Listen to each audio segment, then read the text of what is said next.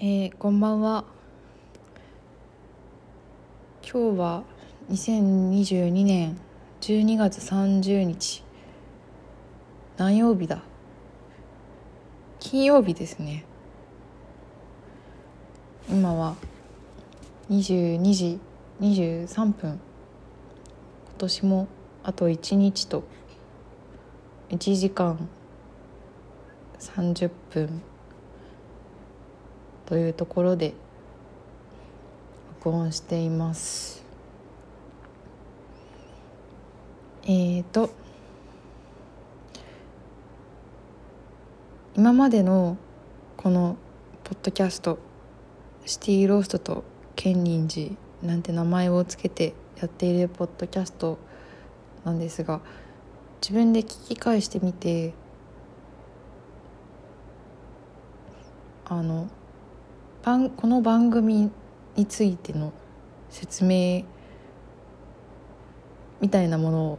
した方あの冒頭でした方がいいなと思ったのでちょっとこれからはしていこうと思うんですけどえーとこの番組はえー、私祝日がただ一人で喋る番組なんですけれども ちょっといいことを決めていなかったので定型文みたいなものがまだないのでなんて説明したらいいのか考えているんですけど私祝日が最近考えていることとか最近の出来事とか良かった映画についてとか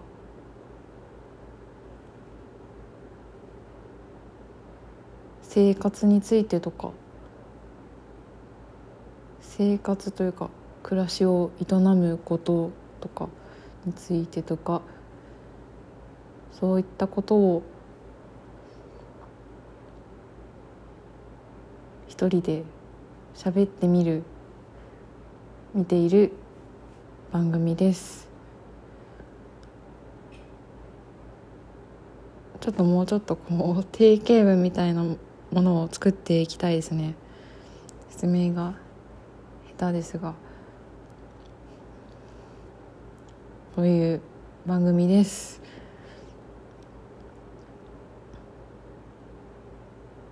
えーと今日も、まあ、いつものように特に話すことを決めずに今録音を始めてしまったんですけどえーと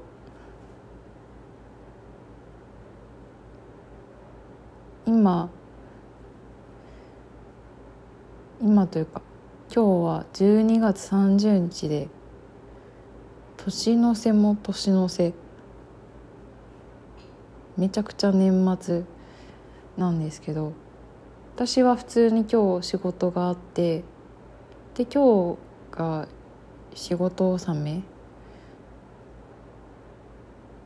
たまたま大晦日明日がお休みだったっていうだけなんですけど仕事納めも何もないんですけどだったんですけどえっと今私はシェアハウスで暮らしていましてでルームメイトがあと3人いるんですけど、まあ、皆さんこういう時期なのでそれぞれ地元に帰省していたり実家が近い方もいるので実家の方に多分帰省しているのかなと思うんですけどなので今私一人しかこの家にいなくてなので録音するには絶好のチャンスと思いまして喋り始めてみました。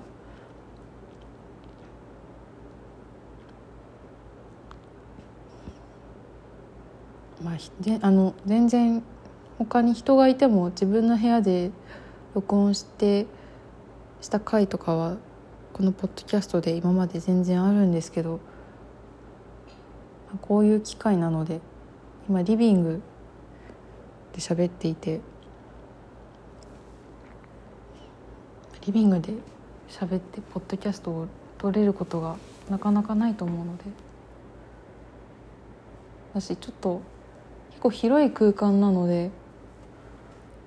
なんか声が反響するような気がしているんですけどどう聞こえていますでしょうか。いつもより反響しているかもしれません。えー、今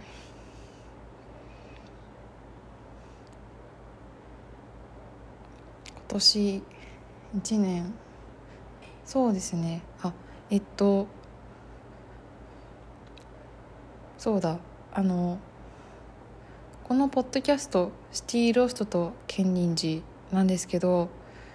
ちょうど始めたのが去年の年末。一番最初の回が12月13日に録音した回だったよと思うんですけど違ったかな？テイラー・スウィフトの誕生日っていう話をした記憶があって多分それがこのポッドキャストの初回だったと思うんですけどその頃から1年経ちまして1周年を迎えた迎えていました。対して面白くもない番組ではあると思いますが本当に1年前に始めた時はあのこんなにたくさんの人に多くはないけどお、うん、すごい多いわけではないけど思っていたよりたくさんの人に聞いてもらえていて。でそれはあのあのアンカーっていうこのポッドキャストを配信しているアプリの再生回数とかあのいろいろなんていうの？アクセスの解析みたいな分析みたいなものが見れるんですけどそういうのそういう数字を見ているのでももちろんわかるんですけどこういうポッドキャストをやっている方々とインターネット上でつながることができたりとか反応をいただけたりっていうことがたびたびあってそういうことでも実感することができてこんなに聞いてもらえるとは始めた当初は本当に思っていなかったしある種友人とも呼べるようなつながりができるとも思っていなかったので本当に皆さんありがとうございますという気持ちです。ポッドキャスト始めてよかったなと。そんな多い頻度ではないですけど続けてきてよかったなと思っています。ありがとうございます。また2023年も続けていく所存です。お時間あったら聞いてもらえたら嬉しいです。でも今私も普段時間がある時にポッドキャストを聞いたりラジオを聞いたりしているんですけど聞きたいコンテンツが多すぎて時間が足りないというか耳が足りないなってマジで思っていて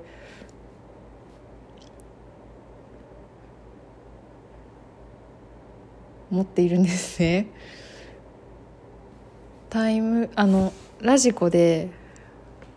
お気に入り登録というかしている番組とかもあるけど最近聞けていなかったりとかがあったりポッドキャストもなんか聞きたいものが目に見えないところでどんどん積まれていってるというかあの積んどくみたいな買ったきり読めてない本がどんどん積まれていくみたいな感じでポッドキャストとかラジオ番組も本当にそういう感じでどんどん降り積もっていているんですけどできっとそういう聞くコンテンツを愛する皆さんはそういう方がこの聞きたいコンテンツが多すぎるって思ってる方きっと多いと思うんですけどそんな中でこのポッドキャストを聞いてくださっているのが本当に嬉しいです。ね。いや本当にもっと面白いポッドキャスト面白いラジオためになるコンテンツいっぱいあると思うんですけど私全然聞くコンテンツだけじゃなくて YouTube やら Netflix やらで動画もいっぱい見れるしこういう好きな時に好きなタイミングで摂取できるコンテンツが過剰に溢れている中でこのちっぽけなポッドキャストをわざわざ時間を割いて、まあ、何かポラジオなのでラジオというかポッドキャストなので、まあ、何か作業をしながらとか歩きながらとか聞くことはできると思うんですけどそれでも数ある選択肢の中からこのこの番組を選んで聞いてくださっている方がいることが本当に嬉しいですね。ありがとうございます。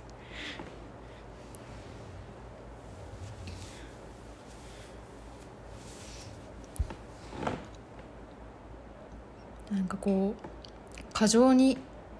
こういうコンテンツが溢れている現代だと思うんですけどその中で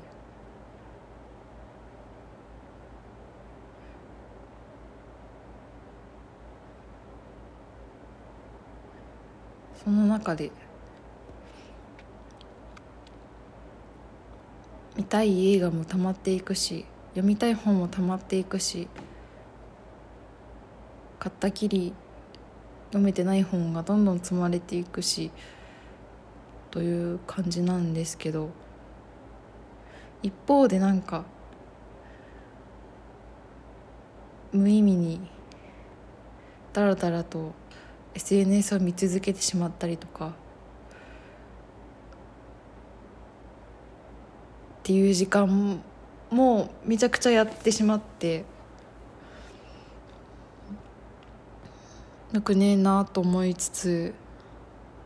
そういうことをしてしまうから本を全然読み進められなかったりするんですけど2023年を迎えたならばそういう時間を減らしていきたいですね。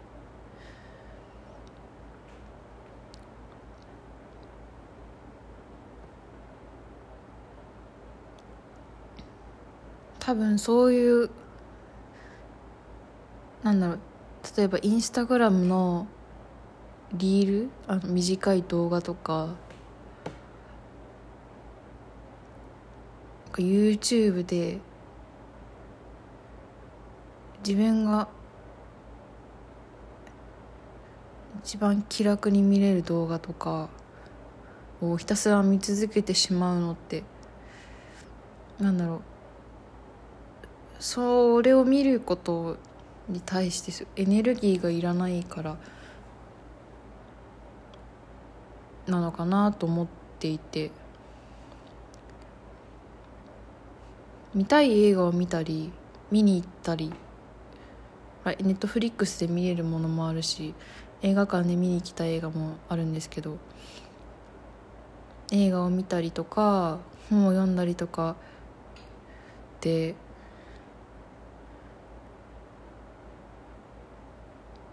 ぱり少しエネルギーがいるというか。でだかすごい調子がいい時そのやりたいことに素直にエネルギーを向けれる状態の時は本当に小さいな力ですぐ実行できるんですけどなかなかその方向にベクトルを向けられない時もあってそういう時にやっぱり SNS をダラダラダラダラダラっと見続けてしまったり YouTube であのゲーム実況の動画とかをですね見てしまったりするんですけど。このゲーム実況っていうのはあのドコムスチャンネルっていうこれも多分1年前ぐらいの時に話したことがあったかもと思うんですけどドコムスチャンネルの動画をよく見ていてこれ以外のゲーム実況の動画を見ていないのでゲーム実況っていうそのジャンルでっていうよりかはドコムスチャンネルの動画っていうことで話しているんですけどすごい気楽に見れるんですよね。なんか見ることに対してなんかハードルがめちゃくちゃ低くてなとりあえず見れるなという感覚があって主に見ているのはえっと友達コレクションっていうあの DS3DS 版の友達コレクションのをドコムスさんっていう方がひたすらやっているんですけどそれを見たりとか「集まり動物の森の」なんか島をで暮らしを営む様子とかあとなんかたまごっちのプチプチお店っちシリーズをやっている DS のやつですねこれも。動画とかがあるんですけど特に時系列とかもなくて、まあ、あるはあるんですけどそこまで気にせずに見れてしまうのでで見ていて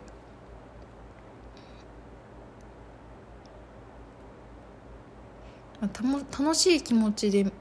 見れるものがほとんどなのでなんだろう。その感情が動くことになんかエネルギーを消費しないというかって意味ですごい気楽に見れるなと思っていて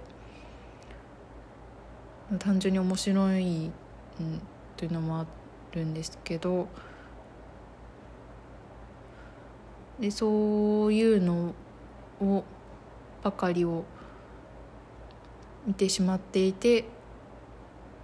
なんだろう。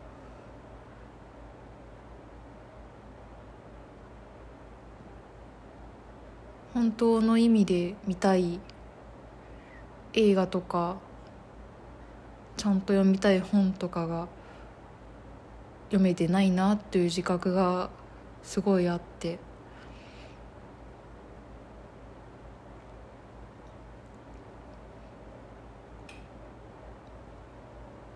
だからなんでしょうね、ま、体力をつければいいんですかね。こういうダラダラした時間を減らすには。エネルギーがないエネルギーがないっていうかなんて言うんだ。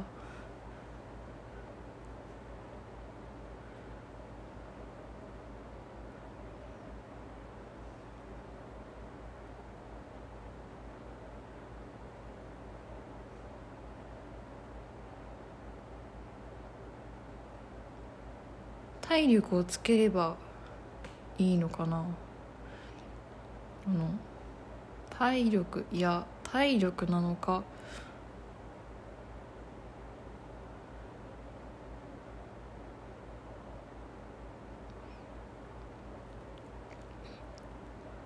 の本当にやりたいことをやることに対してのハードルを下げていきたい。来年は。来年っていうかもうあさってからなんですけど見たい映画を見に行くとか読みたい本を読むとか行きたいお店に行くとか料理をするとかコーヒーを入れるとか。やりたいことというのはこの私の今考えているやりたいことっていうのは何だろう？え大きな目標とかでっかい夢とかではなくて日々暮らしを営む上でのやりたいこと。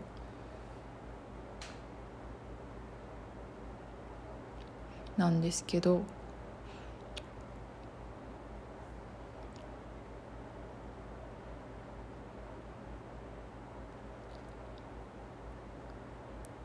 それを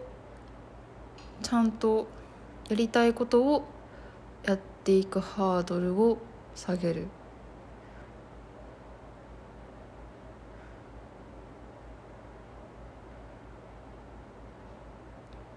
なんか自分の調子がいいとか悪いとかって私は今までなんなんだろうあんまり考えていなくてちゃんと。結構こうポこういう一人で喋っているポッドキャストを聞いていたりとかラジオを聞いていたりするとなんだろう結構皆さん自分の調子がいい悪いをちゃんと把握していてすごいなと思っていてなんかこの季節は苦手というかこの季節になると調子が悪いとか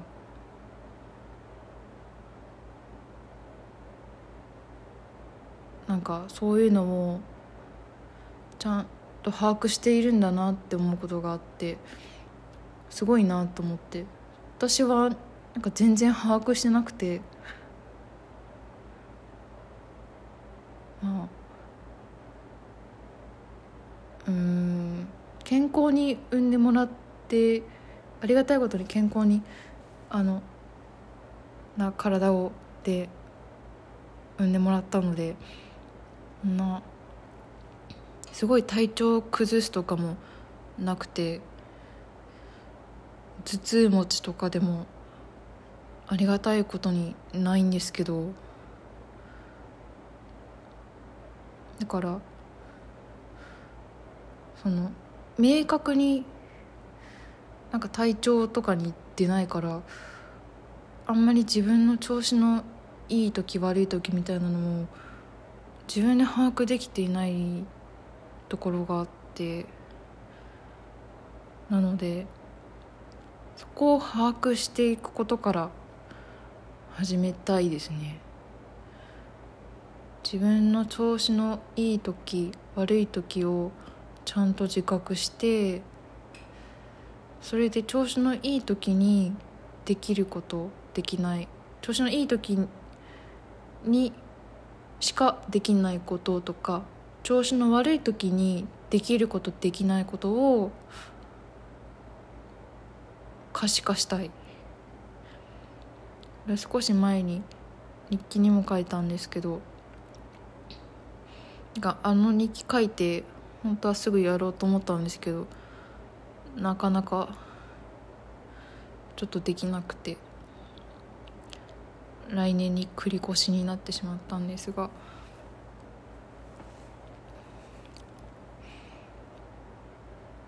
可視化。していきたいですね。うん。今ビールを飲みました。なんかルームメイトの方からもらってクラフトビールなんですけどえいいんですか？って思ったんですけど多分あんまりお酒をそんな飲まない方だから会社でもらってきてから1個あげるって言われてもらったあのヤッホーブルーイングのインドの青鬼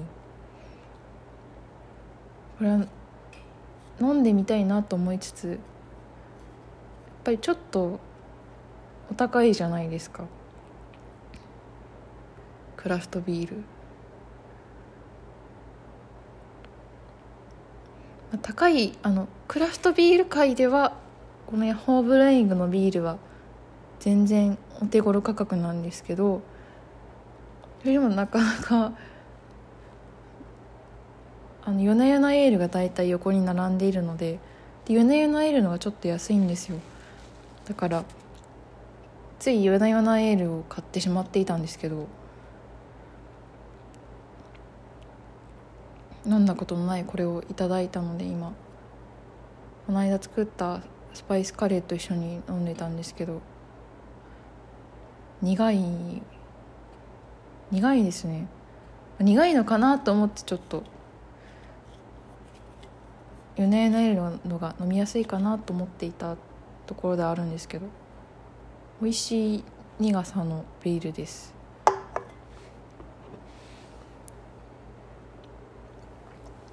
なんかビールの話をしてしまった。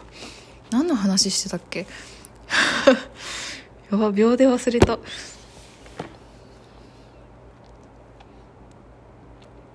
自分の調子の良し悪しと調子の悪い時にできることできないことの可視化。ですね。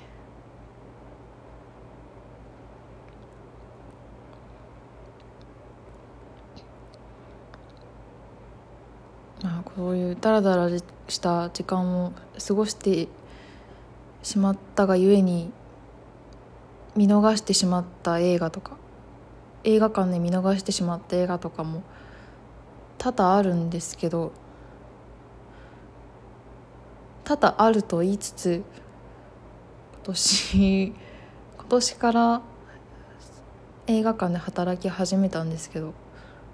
そういう環境もあって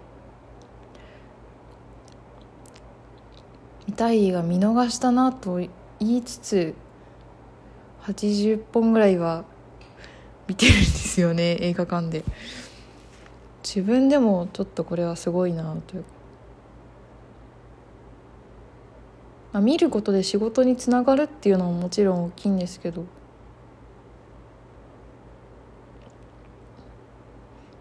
もともと映画が好きではあったのでなんかその好きがもっと深まった感じがして。これはすごい楽しかった。1年でしたね。でもそう明日で今年は終わりなんですけどどうしても今年見た映画に収めたい映画があるので明日はそれを見に行くことが目標です。ダラダラした時間を過ごしてしまったらきっと見逃しあの明日もちょっと見逃してしまいそうなんですがここはどうにか今年見た映画に収めて今年見た映画私の今年の映画ベスト10みたいなものを作る時にギリギリなんとかあの先行範囲に収めたいですね。あの稽古目を澄ませてという映画なんですけど。上映している映画館で働いているにもかかわらずまだ見れていなくて公開して2週間以上経つんですけど。でなのに本当初日から見れる環境にいたはずなのにまだ見れていないしの本当にいろんな人が見ていていつもハテナブログで購読リストに登録している日記を書いている方々とかも結構読んでいると割と皆さん稽古見ていてめっちゃ見てるなと思って。で結構絶賛されている方が多いなという印象があって。これは映画館で働いている身としてはどうしても今年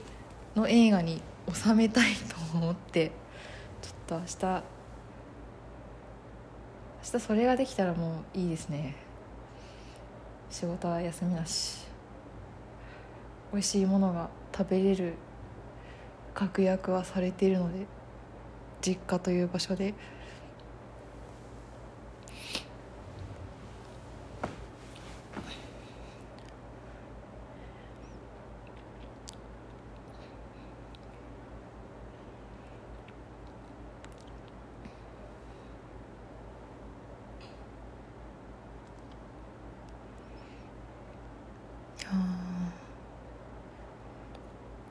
でも映画をたくさん見たんですけど今までで一番見た年になったんですけど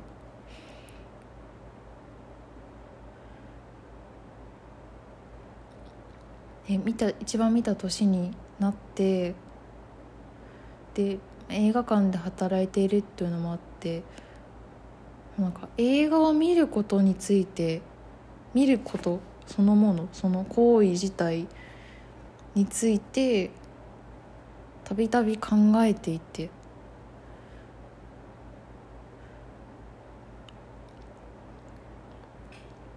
か映画を見るのはもちろん好きだし見たい映画もたくさんあって実際にそれなりに多い数を今年は見てきたんですけどなんか考えずにただ消費してしまうような映画の見方はしたくないなって。これ前にも喋ったかな？同じようなことももしかしたら前にも喋ったかもしれないんですけど喋ります。そう。消費してしまうような映画の見方をしたくないなとはずっと思っていて。でもなんかその一本一本についてすっごい考えてで考えたことを文章にしたりこういうポッドキャストみたいな形で喋って喋ったりとかっていう形にすることを一本ごととかにやっていたらそれはそれで持たないというか息切れしてしまうなとは思っていて。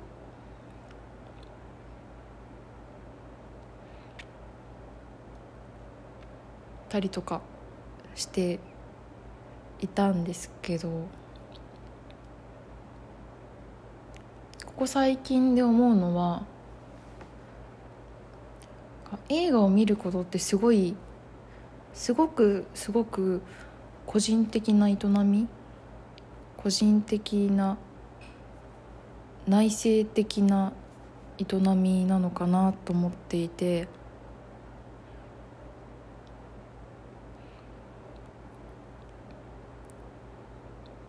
映画館という場所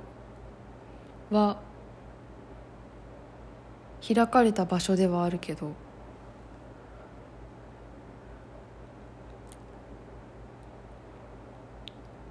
えなんだろうその映画を見ながら考えていることとかって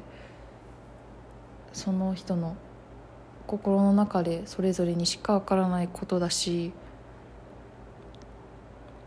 作品によってはすごい見ながらぐわっと考えることがたくさん湧き出てきたりとか映画そなんだろう本当に作品によるんですけど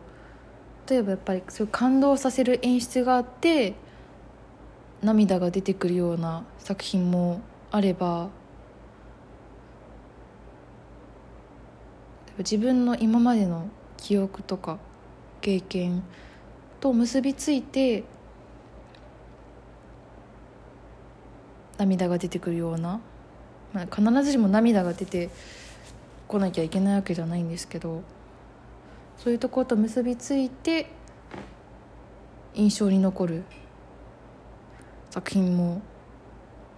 あるなと思っていてそれはまあ分かりやすく感動できる作品とかっていうのはそれがなエンターテインメントというかなんかみんなで分かりやすく共有できるものかもしれないけど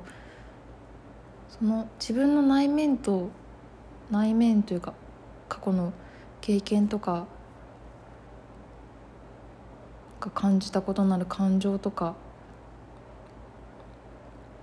なんか友達とか家族とか大事な人たちを思い浮かべたりするようなその人にしか分からないことと結びついてそうやって印象に残っていく作品とかってなかなかそういう部分ってなかなか共有できないと思うんですけど。そういう作品を割と多く見てきたっていうのもあってそれってすごく個人的な営みだなっていうのを思いました。分かりやすく言うとミニシアターで上映するような作品に多いのかなと思うんですけどシネコンでやってるような作品これは別にシネコンでやってる作品をなんか軽く見ているというか蔑んでいるわけではないんですけど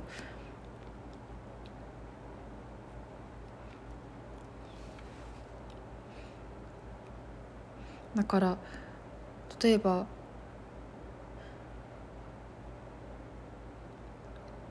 見た後にすごい話したくなったりすることもあると思うし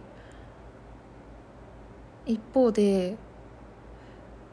ちょっと話まだ話したくないというかしばらく自分の中で考えたいみたいな作品も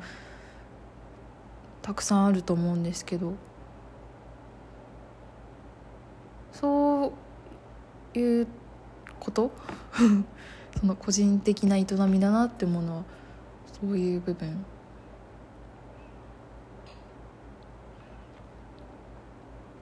だから映画館で例えば見に行って他にも見に行っている人が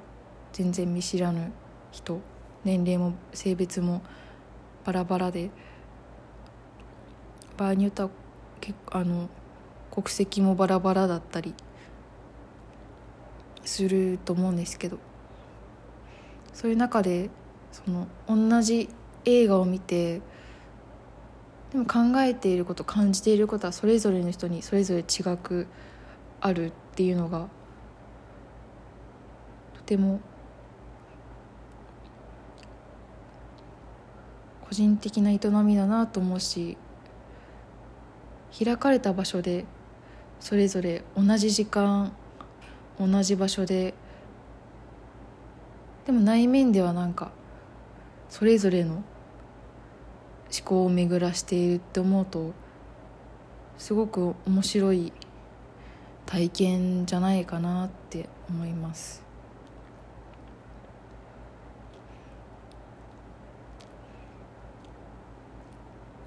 映画を見ることに限らず本を読むことだったりあるいはまあラジオを聴くこと映画じゃなくても何か動画を見たりドラマを見たりとかってもちろん全部個人的な営みではあると思うんですけど映画館で映画を見るってもう同じ空間で同じ時間で同じものを見てそれぞれ凝り帰るっていうのかな。それがすごくそれができる数少ない場所であり数少ない行為なのかなと思ってすごく面白いなって思います。だから映画を見ることって面白いですよね。で映画館っていうのはその例えばシネコンだったらシネコンでもシネコンで見た作品ではもちろんすごいそういう個人的な営みと呼べるものが深まるようなすごくいろいろ考えたりした作品がもあったんですけどシネコンで見た時にはあんまり映画館のスタッフの人とかとちょっと話したりとかっていうことがおそらくないできる人もいるかもしれないんですけどあんまりしている人が多くはないのかなと思うんですけどミニシアターとかだとミニシアターでもそんなに多くはないと思いますけどの例えば常連さんでこう見た後にちょっと感想を話してくれるお客さんとかもいたりしてそれをそうやって話せるのは私はすごく好きなんですけどそうその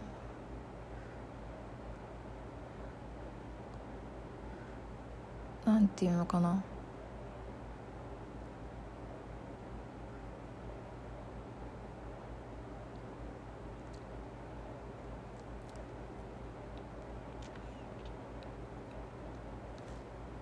個人の中にしかなかったものが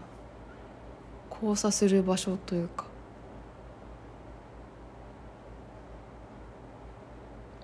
でごくまれにお客さん同士で話したりとかっていう場面もあったりしてそういう交差する様子がすごくいいなと思っていて。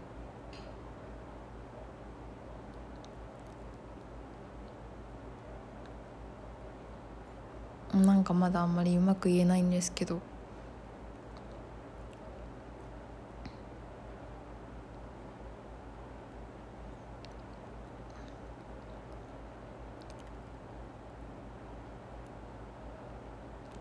交差する場所としての映画館。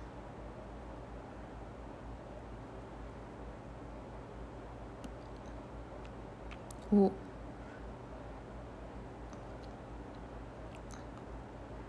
なんかもっとより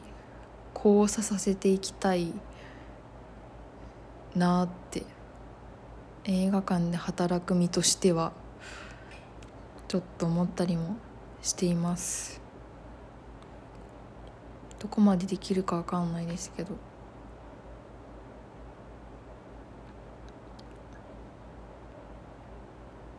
なんかその交差点を広くしていきたいですね。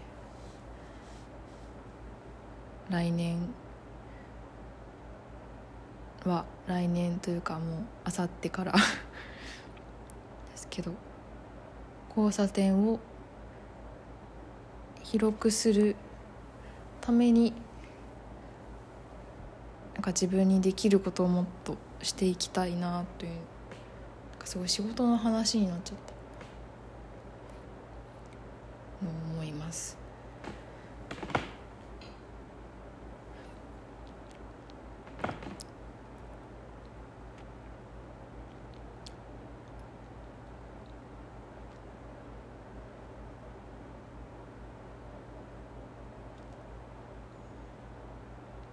感じです。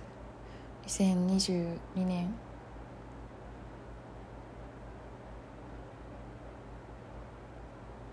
今年を振り返るような話になってしまいましたが。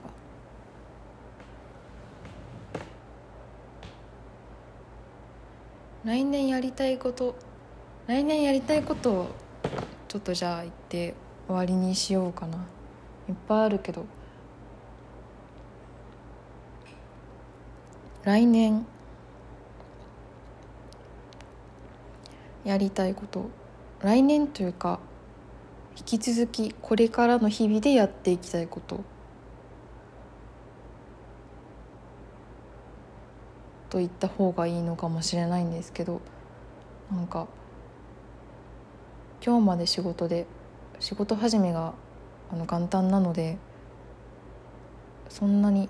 今日とか昨日とかすごい忙しくてバタバタでなんかゆっくり年末みたいな感じじゃなくないのでなんか年は変わるけど引き続き日々っていう感じなので引き続きの日々でやっていきたいことをなんですけど心機一転という感じよりかはこの年が変わるというこの区切りを利用していろいろ考えているだけなんですけどそうですね。スパイスカレーをもっと作っていきたいですね。スパイスカレーを今回作ったのもまあまあそれなりに。てかまあ普通に美味しかったんですけど。あとレパートリーを増やしたりとか。していきたいなということと。コーヒーをもっと入れること。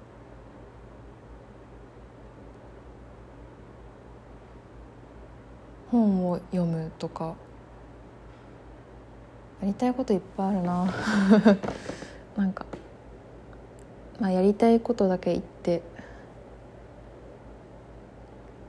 無責任にやりたいことをだけ言っていきます。ちょっと実際できるかどうかは置いといてちょっと全部できる自信はないので無責任にやりたいことを言って終わりにします。そうですね。もう少しあとポッドキャストの更新頻度を気持ち上げたい。本当に最近月1でここまで続けてこれたのもすごいなと自分で自分を思いつつ気持ち上げていきたいかな。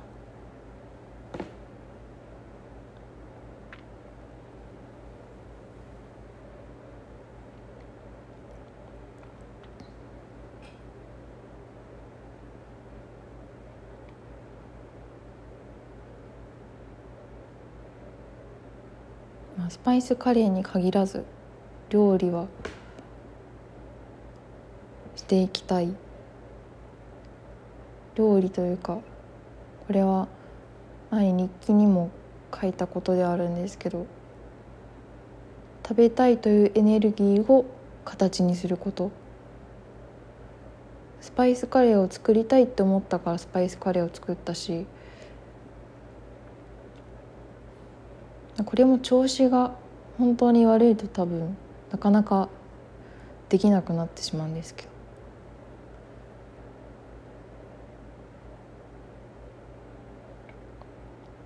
食べたいというエネルギーを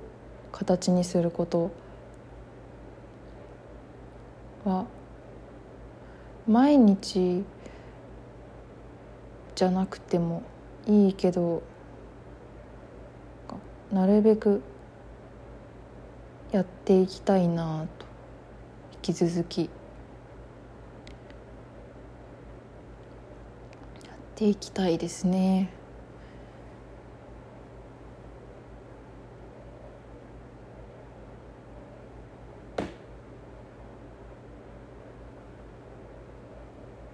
という感じです。やりたいことはいっぱいあるなと思いつつ。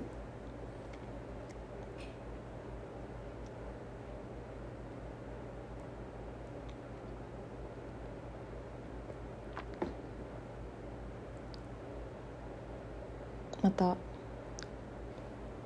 ちょっと今考えるだけでこの時間が終わってしまいそう。終わってしまうというか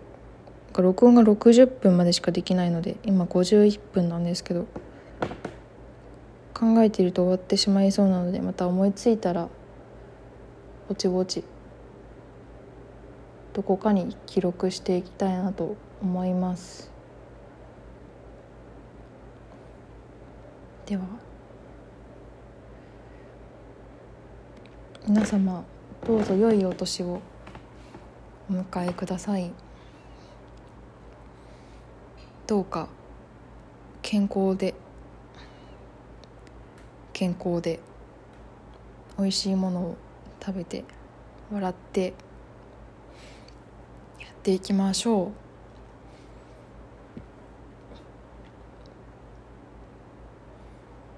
健康はもう自分の健康は自分でやっていくしかないと思うんですけど。みんなの健康はもう祈るしかないので祈るんですけど。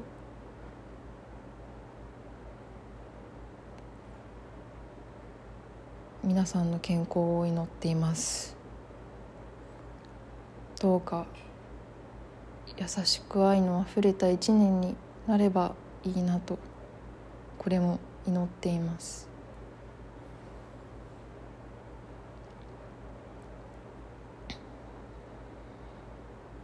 さっきカレーを食べながらタモリさんが出ていた『徹子の部屋』を見返したんですけど来年は新たな戦前になるんじゃないですかねって言っていたのが笑いながら言ってはいたけどやっぱり少し不安にはなるな。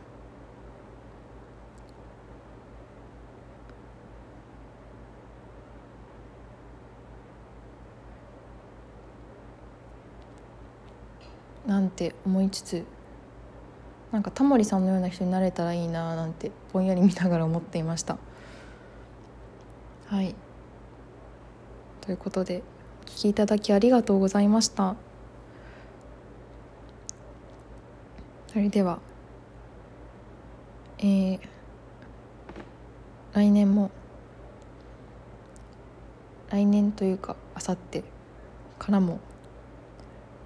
よろしくお願いします。